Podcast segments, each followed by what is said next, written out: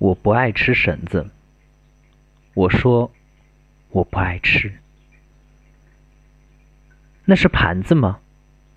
那都是绳子，嘴里叼着尾巴。真是抱歉，他勒紧领带，盘子破了，晚餐只剩一个轮廓。但是，难道你不想尝尝秘密？他的手指插进绳圈，轻轻搅动空气，把舌头伸进圈套，就这样，没有人知道你在品尝。我伸出筷子，绳圈里有漩涡，有一张我看不见的嘴。他在用力，他在勒紧筷子的脖子，他想跟你交谈。他说他饿，他以为你要喂给他隐私。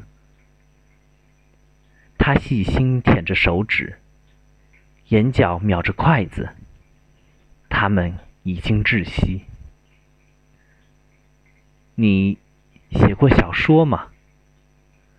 知不知道如何编织一个不露破绽的故事？他是位出色的小说家，我的这根手指就是他虚构的。他的脑袋一度套进自己编织的故事，脖子上打着死结，就像这根筷子。我喂给他我的秘密，我是一根身怀杂技的绳子。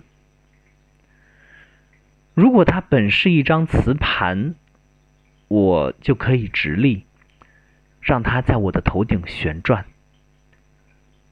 我没想到它也是一根绳子，首尾相衔，远看就像一张瓷盘。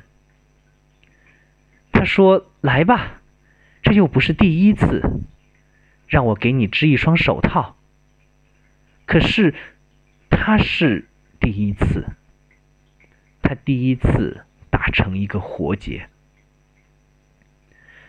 在他的编织中，我进进出出。他需要故事，我需要他。他问：一条蛇需要吊死另一条蛇。我答：生活都是虚构的囚徒。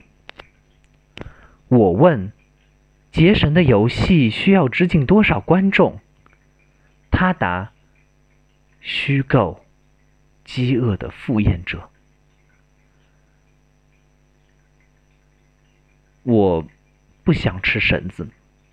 我说：我还是不想吃绳子。他举起手指，模仿一根绳子的直立，然后又突然将它藏进手心，爆出一个直响。这是什么意思？我说：如果只有绳子，我这就回去。没什么意思。他摊开手心，我和他在同一个结里编着各自的梦。真的没什么意思。我只是听说，饥饿的人都是脱了节的绳子。